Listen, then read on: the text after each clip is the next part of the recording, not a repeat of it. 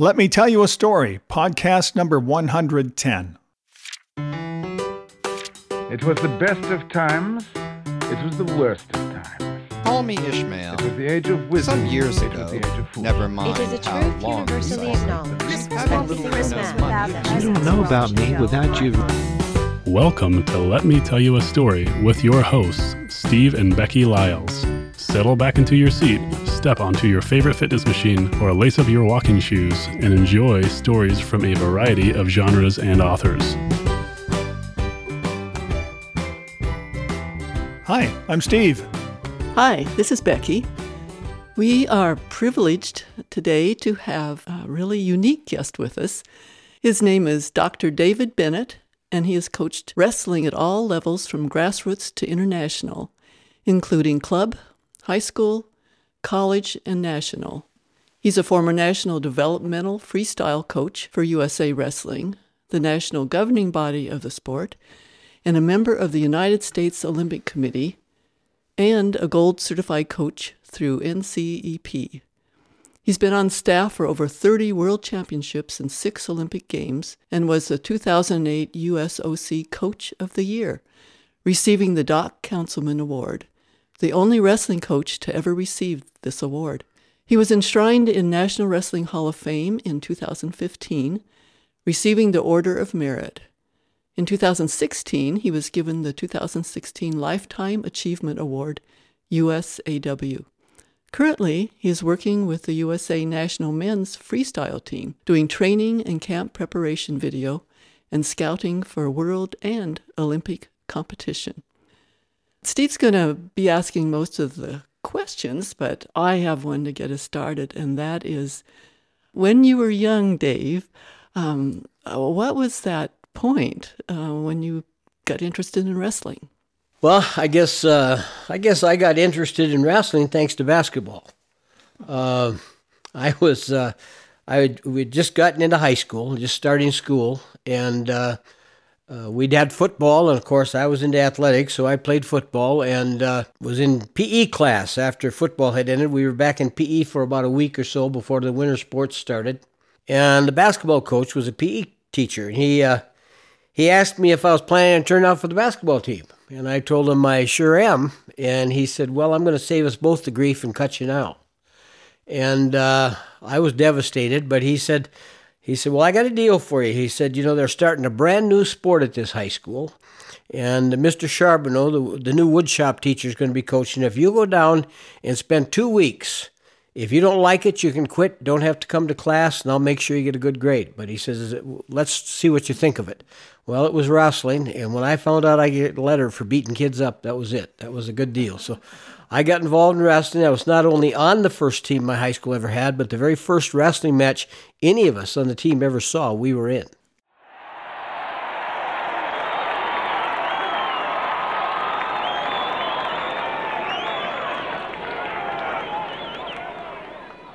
Like how you said that. So now, your doctor, Dave Bennett, how did you go from doctor to wrestling? Well, actually, wrestling took me to doctor, and then that took me back to wrestling. I, uh, uh, in college, I had a, a teammate whose dad was an eye doctor. In visiting with him and getting to know him and his family, I thought, you know, this is a looks like a pretty good way to make a living. He seemed to live in a nice house, drove a nice car, and I thought, you know, this isn't all bad. And uh, so I decided that that's what I was going to pursue. But I couldn't get the uh, couldn't get the wrestling out of my head. From the very f- all through college, I wrestled, and when I finished with my my degree and started into practice, I would quit seeing patients at two thirty in the afternoon, go down and help coach the high school, and and that led to assistant coaching to head coaching in high school. And so while I was practicing as an eye doctor, I still uh, was involved in the sport, and uh, it just it just seemed to go from there. I couldn't get it out of my system, and it was easier to get the doctor out of my system than the wrestling. What was your specialty in doctoring? Uh, I graduated from Pacific University with a, a degree in optometry, and then I uh, ended up uh, getting some expertise in the contact lens field. I was on the board that first uh, worked with bandage lenses and extended wear lenses, and uh, uh, went back to school a bit, went into practice with ophthalmology in the Tri Cities, and uh, raised my kids there and coached high school there at two different high schools. And uh, during that time frame, some athletes that I had known when I was in college were involved in international wrestling, and they called me up and told me that I needed to get back involved with them at that level. And uh, so in the early 80s, I started working with the national team and, and doing a lot of traveling, and it just seemed to grow from there. And it reached a point where I had to make a decision either do this full time or quit. And I would rather do this full time and have fun than, than work. So once I quit practice, I was playing the rest of my life. You have the most impressive resume. You have been from local to international, from the youngest to the the oldest. I mean, there's nothing in wrestling you haven't done. Where have you been around the world? I know you travel a lot. Uh, tell us a little about your what you do away. Well, uh, I, I, guess I've been fortunate from the standpoint that uh, one of the perks of the job is is you get to travel a lot. I've probably spent, uh, especially in the latter years, I would spend probably up to two months a year out of the country, uh, a week at a time or two weeks at a time. We take a team over to compete maybe in Uzbekistan or Kazakhstan or Siberia or India, uh, you know, all over the place. We got to go to all the garden spots. We even go to Iran. And uh, to this day, we still go to Iran every year for a tournament. It's the only tournament the government pays for because they want to keep that door open and uh, so we do go over there. And wrestling is is the sport in Iran, and and uh, so th- th- we get treated with a lot of respect because they like good wrestlers, and we are competitive. But uh, the travel was was uh, interesting, but the competition, the sport, the people you meet. Uh, you begin to realize that people all over the world are the same when you deal with them within a given thing like a sport. It's uh, not a lot of difference. They're all competitive and they all love the sport and they you get to really know them rather than the, the philosophy or the government behind them. Now, you were involved in a movie too, Foxcatcher. What happened there? Well, I've actually only seen that movie twice, uh, and it was up for five Academy Awards. So it was well, it was a well thought of movie, but it was a true story, and it was a story that I lived and was part of. And it's a dark story. It had to do with John DuPont, who's uh, of the DuPont family, that chemicals and gunpowder and all that kind of stuff, and he uh, he murdered one of our Olympic athletes, and uh, it had to do with that, and and uh, I got involved because I had a lot of video and uh, visual footage of people that they wanted to know what they look like, what they talk like, and and the director contacted me and got a lot of stuff from me. He came out and visited me once in a while, and Six years later, he said, We're ready to make this movie. So it was a long process. Uh, I think as a kind of a thank you, he gave me a part in the movie, and and uh, being part of it and doing it was a lot of fun. But it it made me realize that one thing in life I didn't think I wanted to do is be a movie star, live that kind of life. I, I uh, uh sports are more for me than that. So, do you still wrestle? Don't you still um, kind of get on the mat with with kids who need to know how they're doing stuff? I uh, I still do a few camps and clinics, and, and I'm still able to I still able to move well enough to teach, but uh, I don't think I'd be very competitive. But uh, I do work with a lot of the age group kids, and even with the national team guys. Uh, you know, teaching, instructing, critiquing, we do that, but uh, not as much as I used to. But I'm still involved. Uh, I'm going to go to a camp in March down at the Olympic Training Center, and I'll spend a few days there, and I'm sure I'll be on the mat a time or two. But uh, believe me, I don't do any hard wrestling. It's strictly teaching. You put together, uh, you pioneered, in fact, the use of video to educate coaches and athletes. You've produced more than 60 instructional and promotional videos and DVDs for big name stuff. And you feature a lot of wrestlers. I noticed of the list, uh, as far as I know, there are only two women. Is that kind of how is that kind of what disparity? A lot more men than women in it or or how's that? Well, that's rapidly changing today. Uh, there are a lot of women involved. There's a, a bunch there's i think there's 11 or 15 states now that hold a women's state tournament in high school. Uh, there's 20 uh, some colleges or maybe it's even close to 30 now that feature women's wrestling in college. Uh, it's been an Olympic sport for the women since uh, Athens in 2004, and it's it's growing. There's several thousand girls that are involved in it, and and uh, it's expanding. And and uh, you know, I've, I've coached a, a couple girls in the earlier years because if they wanted to wrestle, they they had to coach, had to work with the boys because that's all there was. But nowadays they have a complete women's program that's uh, separate, the women's freestyle program out of Colorado Springs and in the colleges and universities. But most of my time was spent either in collegiate wrestling at the high school, uh, college level, or in international folk style wrestling for men. I, have I've never really worked a great deal with Greco, and uh, not not as much time w- with the women as most coaches nowadays would have to do, probably. You have produced over 40 instructional tapes that are used in clinics around the world. Are those available to, uh, like, on YouTube or somebody who's wanting to get into wrestling? Are those available for purchase? I think some of them are still in the market in different places. Uh, USA Wrestling used to used to sell a bunch of them, and um, FILA did. The International Governing Group is UWW now. They've changed their name to United World Wrestling, but uh, a lot of these were done for them or for the officials, and, and they were shared with the officials, but not necessarily with the public. But a lot of the a lot of it, I did it more for the athlete. I would take one of the athletes, and we would do an instructional tape, and then he would take those tapes to his camps and clinics and sell them to make extra money. and And it's been it was a good source of income for the for the athletes to help them be able to keep c- competing and, and continue to wrestle. And uh, yeah, there's some of them that are still on the market out there, and there's some of them available.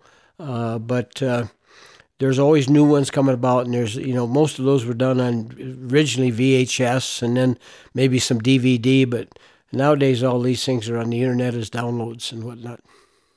Over the course of not sure how many years, you probably have some some highlights, some stories that if you were together with somebody, you'd say, "Hey, there was this time when."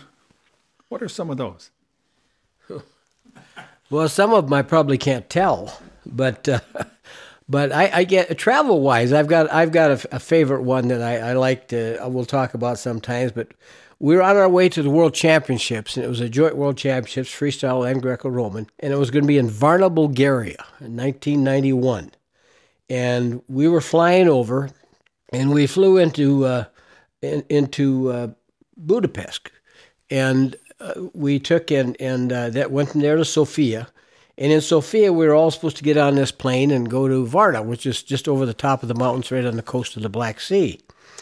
But our plane was delayed, you know, was sitting there in the runway, but we weren't getting on it. And this was like 10:30 in the morning. Well, finally, about 5:30 that afternoon, they tell us we can begin to board the plane. So we go in, we take our seats on the plane, and pretty soon they start bringing the baggage in and setting bags in the middle of the aisle. Then they start bringing people in and setting people on the bags. So evidently they wanted to really fill this plane because they not only had every seat full, but they had people sitting on the bags in the aisle, no seat belts. And the plane starts it down the runway. And all of a sudden it hits the brakes. And the guy turns around right on the runway and drives right off the end runway into this field and he's revving up those engines like they're an old B 26. And I could, having been a pilot, I knew what he was doing. He was getting ready to try to take off with more load than he should have, just like they did with the bombers. And he, he took off with that thing with the just held the brakes as long as he could, and we took off and started coming out there. And everybody in that plane was wondering where are we going, why are we doing this? But we, we got there safely. But that was that was a flight I don't won't forget. Well, what about some wrestling highlights or experiences?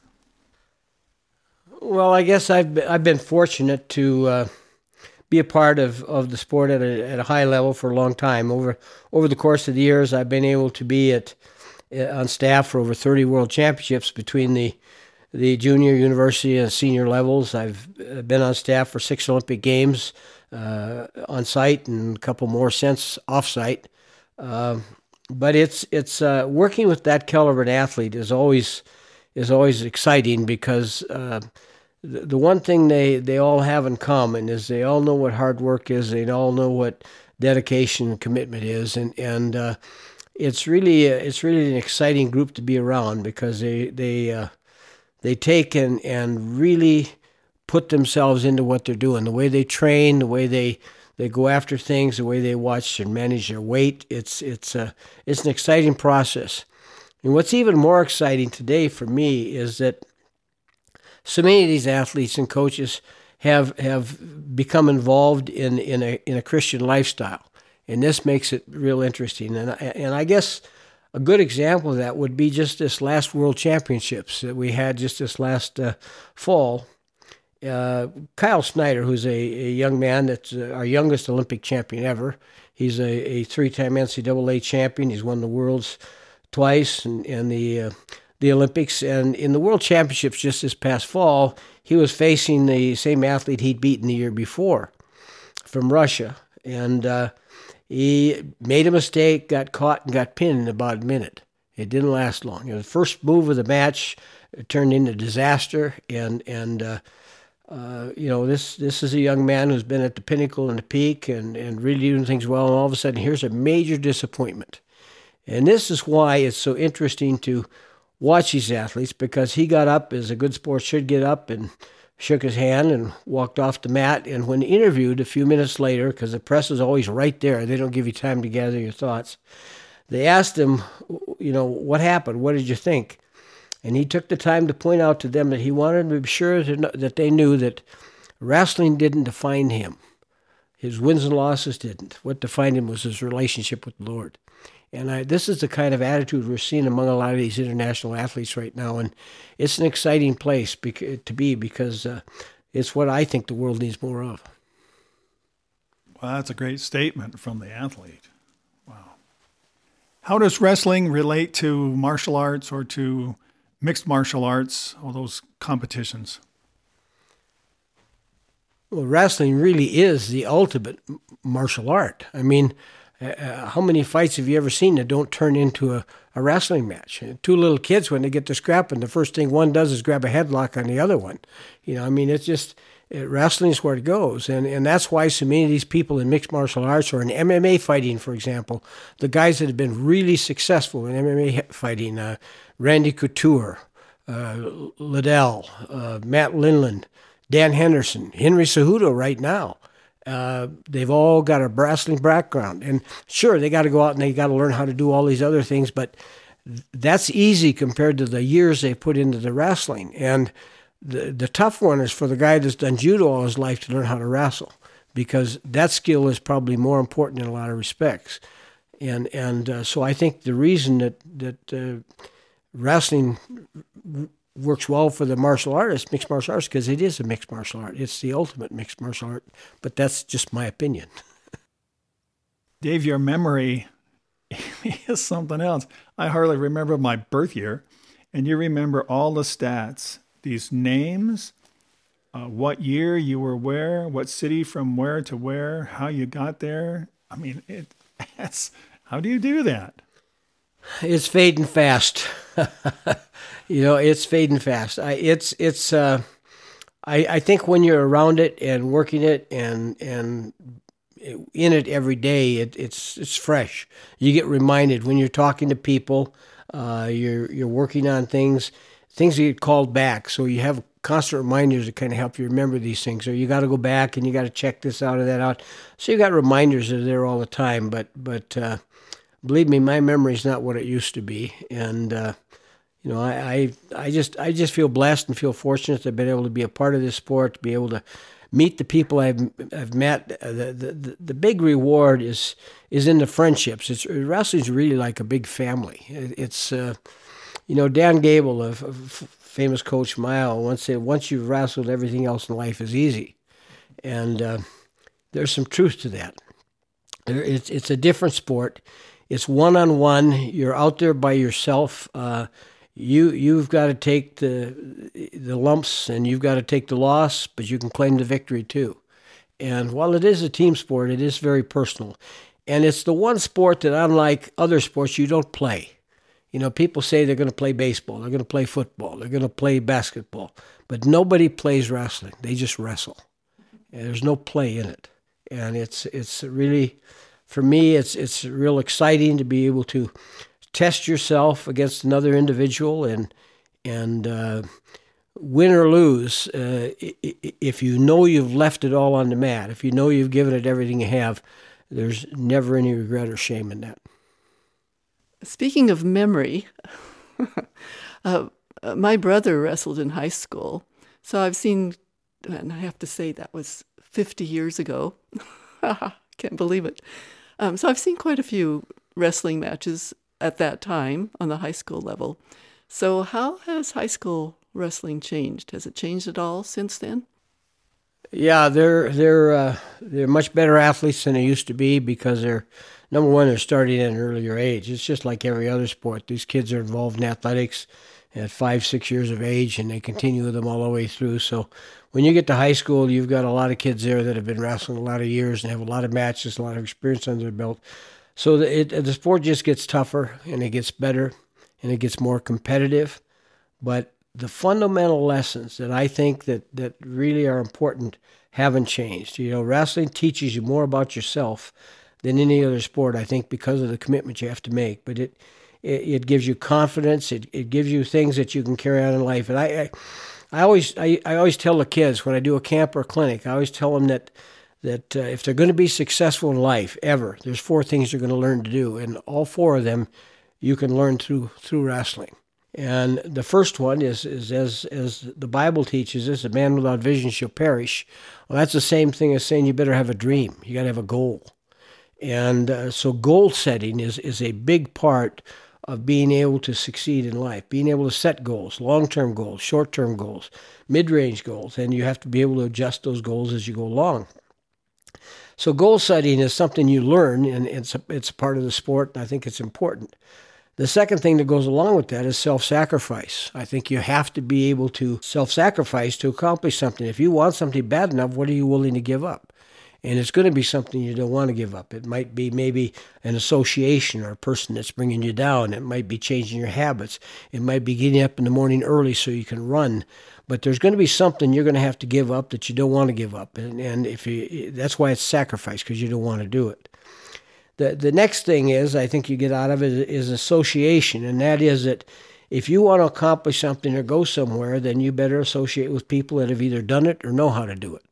Because there's only two people that know those that have helped others do it or they've done it themselves. And there's no better people to be around in any, anything than those people that are headed in the same direction and know what they're doing. And, and this means your friends too, because if your friends don't buy into what you're doing, they'll uh, they won't encourage you. They won't won't help you commit to what you're doing. So association is important, and you learn that in the sport too. And the last one is you don't get anywhere without a plan of action. You know, I, if you don't know where you're going, how are you going to get there? And and then you better be able to stick to that plan, not deviate from it until you have good reason to do so. And that's where coaching comes in. You help them establish a plan, help them tell them when that plan's on track and when it's not, and when it's not, get them back on track. And and it, it's it's these these are things that I think can carry you through life if you can commit them and and and use them to you know the best of your ability. Wow, that is great advice. I'm glad you said that part. Going back a little bit, uh, you were talking about a wrestler being on the mat, the sport being a family, and yet the wrestler is there really by him or herself. Uh, do you see? Do you do you correlate that with life? Is that a metaphor? Uh, you know, we're each responsible for our own life, so I guess I correlate it in that fashion. But you're alone on that mat, but when the match is over, you're not alone. You still have friends and family, and hopefully they're still going to care for you and, and, and be concerned about you and love you the way they did before.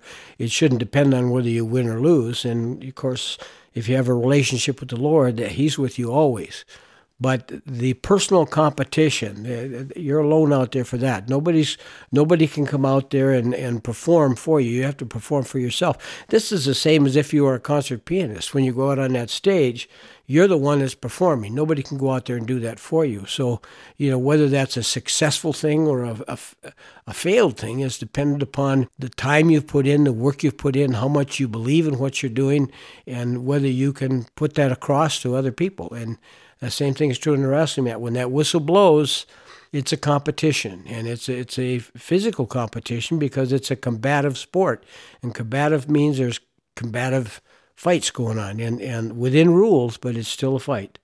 And and the answer is uh, you you you're the only one that can win or lose out there. Somebody else can't step. You can't. It's not like a tag team thing. Someone can't tap somebody in the shoulder. So you're responsible for what goes on out there. And now you're also uh, going to have a better chance of doing well if you've done the things you need to do. Prepare for it. If you, if you're not prepared, it's it's not a good idea to step out there.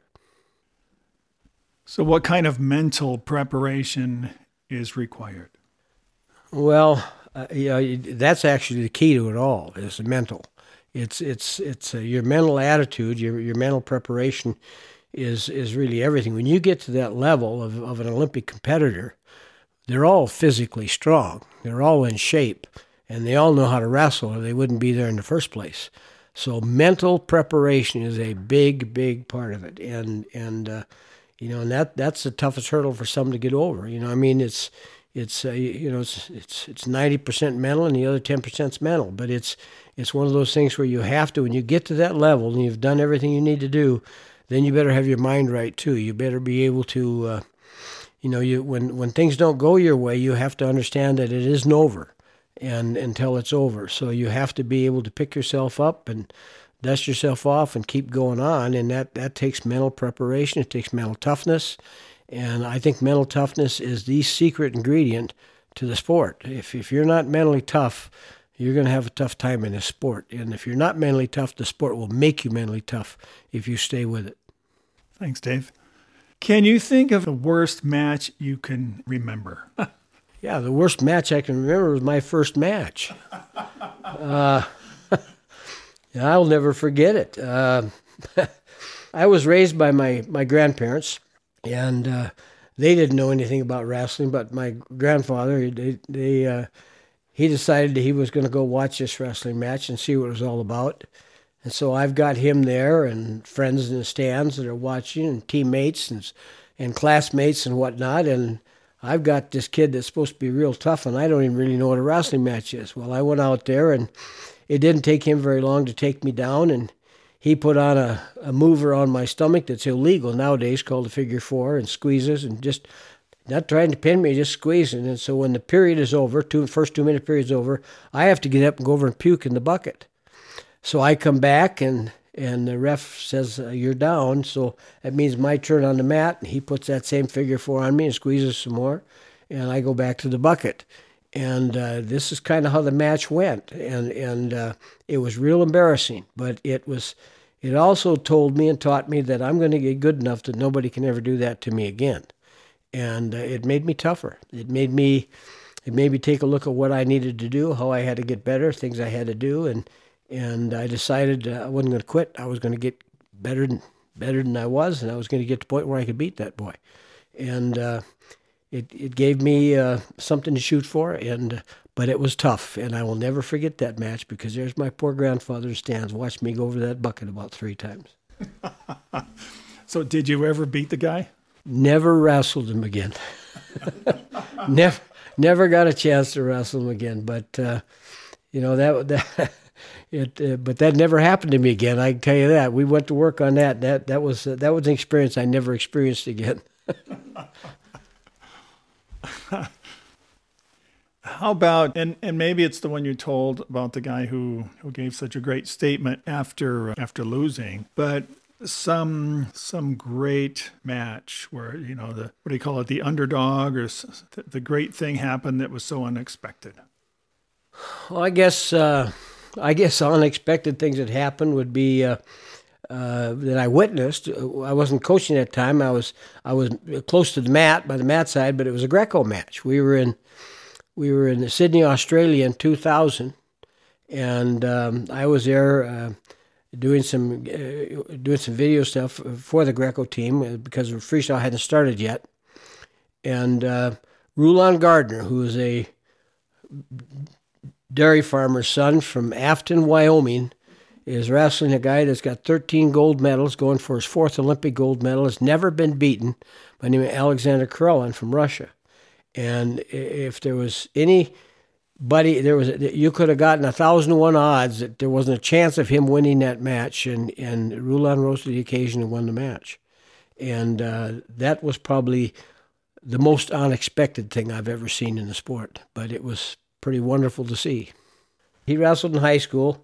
Couldn't make team till his brother graduated. He was a heavyweight, and uh, he wrestled at Ricks Junior College, and then he went to Nebraska, wrestled at Nebraska, and then he went into Greco-Roman wrestling, and and uh, he wasn't a physical specimen to look at. He was just a big heavyweight, but he had a motor, and uh, and you just you couldn't couldn't wear him down. And and uh, he had a heart, and boy, he was he was bound and determined. And and every you know they kind of they kind of poo pooed that you know maybe he got a little lucky, but he came back and won a world title after that. So I think that took away too. So he was he was a he was an outstanding Greco wrestler and to that match was an exciting one. It was it was really unexpected and it was wonderful to behold.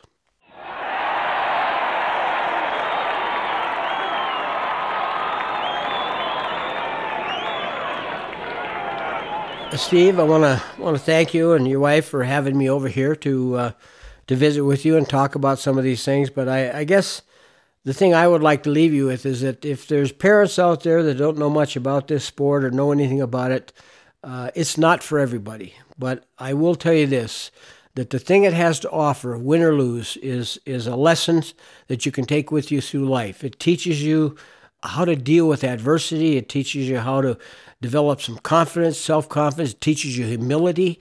There, there are just I could go down a list that's a mile long. You know, dedication, determination, you know, all of these kinds of things come out of this sport, and it isn't about just winning or losing because if everybody that lost quit, there wouldn't be anybody left to compete. It, it's, it teaches you a lot about yourself and how to really work and strive toward goals and things you have in life. And I would encourage you, if you've got a young man that's showing an interest in the sport, take an interest with him because it's, it's a good thing. Well, I want to say, Dave, thanks for coming. I sure appreciate your time, your effort, and all your stories. And but thanks for being a friend. We've had plenty of breakfasts together over the years. We hope you enjoyed Dave's stories. That's going to do it for now. Thanks for listening. Until next time, happy reading. Thank you for listening to Let Me Tell You a Story. Please email your comments, suggestions, and submissions to story at beckylyles.com. Steve and Becky like to hear your thoughts, and they encourage authors to send stories and other short prose and poetry for them to read on the podcast. You can learn more about Becky's books by visiting beckylyles.com or by searching for her books online. Her nonfiction titles can be found under the name Becky Lyles, and her fiction under Rebecca Carey Lyles. All of her books are available in both print and ebook formats. Winds of Wyoming and Winds of Freedom are also offered in audio format online. That's all for now. Tune in next time to enjoy a fresh assortment of stories on Let Me Tell You a Story.